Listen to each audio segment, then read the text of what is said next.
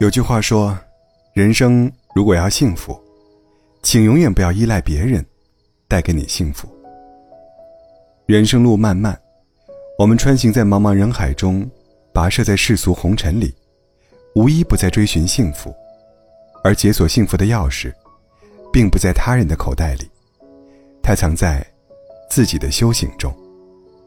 想要获得幸福人生，莫过于修炼自己。修炼自己，从修炼外表开始。好外表等于好印象。有人说，人与人之间第一印象的产生，只需要四十五秒，而这四十五秒的印象，就来自外表。通过外在的衣着打扮，体现了一个人的内在素养和情商智慧。就像女人穿上高跟鞋那天，更有气场；男人穿上西装那天，更挺拔干练。穿戴应当如人生，一次次推翻重来修炼。我们与其让别人花时间发掘你的美好，不如在第一时间给人留下好印象。电视剧《夫妻的世界》热播时，很多人都爱上了女主的形象气质，她的衣品、发型、口红、包包，都成为了荧屏外女人们追逐的趋势。五十三岁的女主角。在剧中为我们示范了一个女人应该怎样绽放自己的美。女人不应该让家庭琐事消耗自己，应该要保持干净，保养皮肤，穿衣干净利落，走路大方自然。你可以没有出众的容貌，但可以通过锻炼拥有好身材。你可以没有大牌衣物，可起码要把自己。收拾的整洁干净。从现在开始，挑剔的买，认真的穿，衣橱不用太大，里面能装着你不同的状态、不同的心情，随便穿一套，就是你的样子。要想获得幸福人生，要懂得修炼自己的人品，好人品等于好运气。看过一个老锁匠传衣的故事，有一个老锁匠一生修锁无数。积攒了很多本领，于是呢，他决定从两个徒弟当中选择一个来传承他的手艺。两个徒弟在师傅的教导下，都学到了不少本事。为了考验他们，老锁匠交给两人一个任务：各自分别打开保险箱，用时少的人获胜。任务完成后，两人一对比，大徒弟仅用了十分钟，而小徒弟却足足花了半个小时。老锁匠对他们说：“你们都把锁打开了，那你们有看到什么吗？”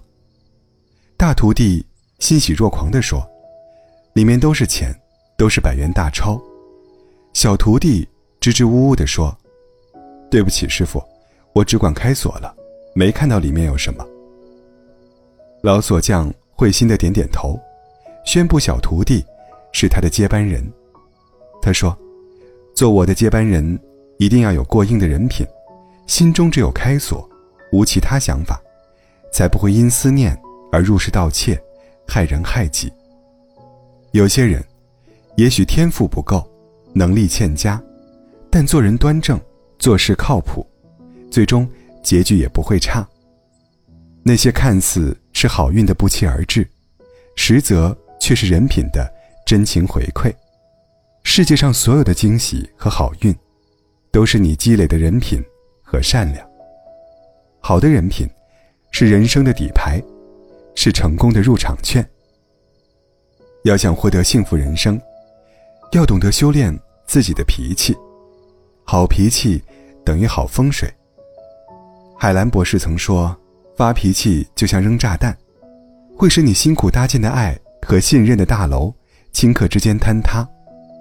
一念脾气发。”基业全崩塌，一念情绪起，亲朋都远离。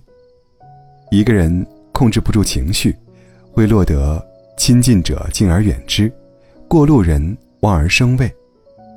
晚清名臣曾国藩年轻时脾气大，他在京城任职期间，因为鸡毛蒜皮的小事，经常与同僚之间争吵，这导致很多人见到他避而远之，甚至吃饭时都不愿意和他同席。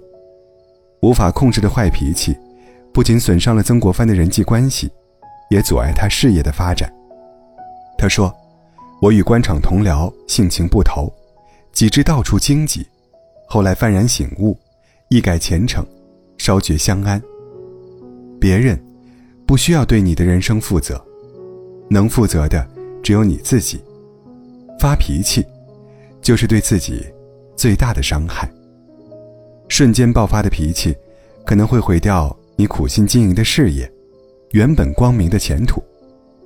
别让自己成为坏脾气的牺牲品，收一收自己的脾气，遇事不急，逢人不恼，你会发现，身边的贵人多了，路也变顺了。要想获得幸福人生，要懂得修炼自己的言行，修炼言行。从好好说话开始，好好说话等于顶级情商。樊登讲过这样一个故事：他的一个朋友到外地出差，入住一家酒店，到了退房时，前台服务员冷冷地说：“你在这里等一下，我们必须要先检查一下房间，看看有没有东西损坏或丢失。”朋友只好在前台等待查房结果，而这时，服务员又补充道。前几天就有客人把房间里的水壶弄坏了，之前还有客人偷拿了毛巾。听到这句话，朋友顿时心中很不开心，仿佛自己的人品受到了质疑。后来，他到这个城市出差，果断换了一家酒店。而这次退房时，服务员面对微笑地说：“请您稍等片刻，我们去您的房间检查一下，看看您是否有东西赖在房里。”两位服务员虽然都在表达相同的内容，然而，不同的语调给人不同的感受，不同的言语显露出不同的情商。懂得好好说话，便是一个人最顶级的情商。世间的人和事，来和去都有它的时间，我们只需要把自己修炼成最好的样子，然后静静的去等待就好了。人生这幅画。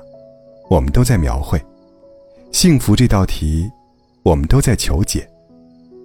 幸福的人生需要自己修炼，修炼好外表，就能给人好印象；修炼好人品，就是积攒好运气；修炼好脾气，则是吸纳好风水；修炼好言行，就是塑造高级情商。人生啊，就是一场修行。修炼好自己，幸福便会如约而至。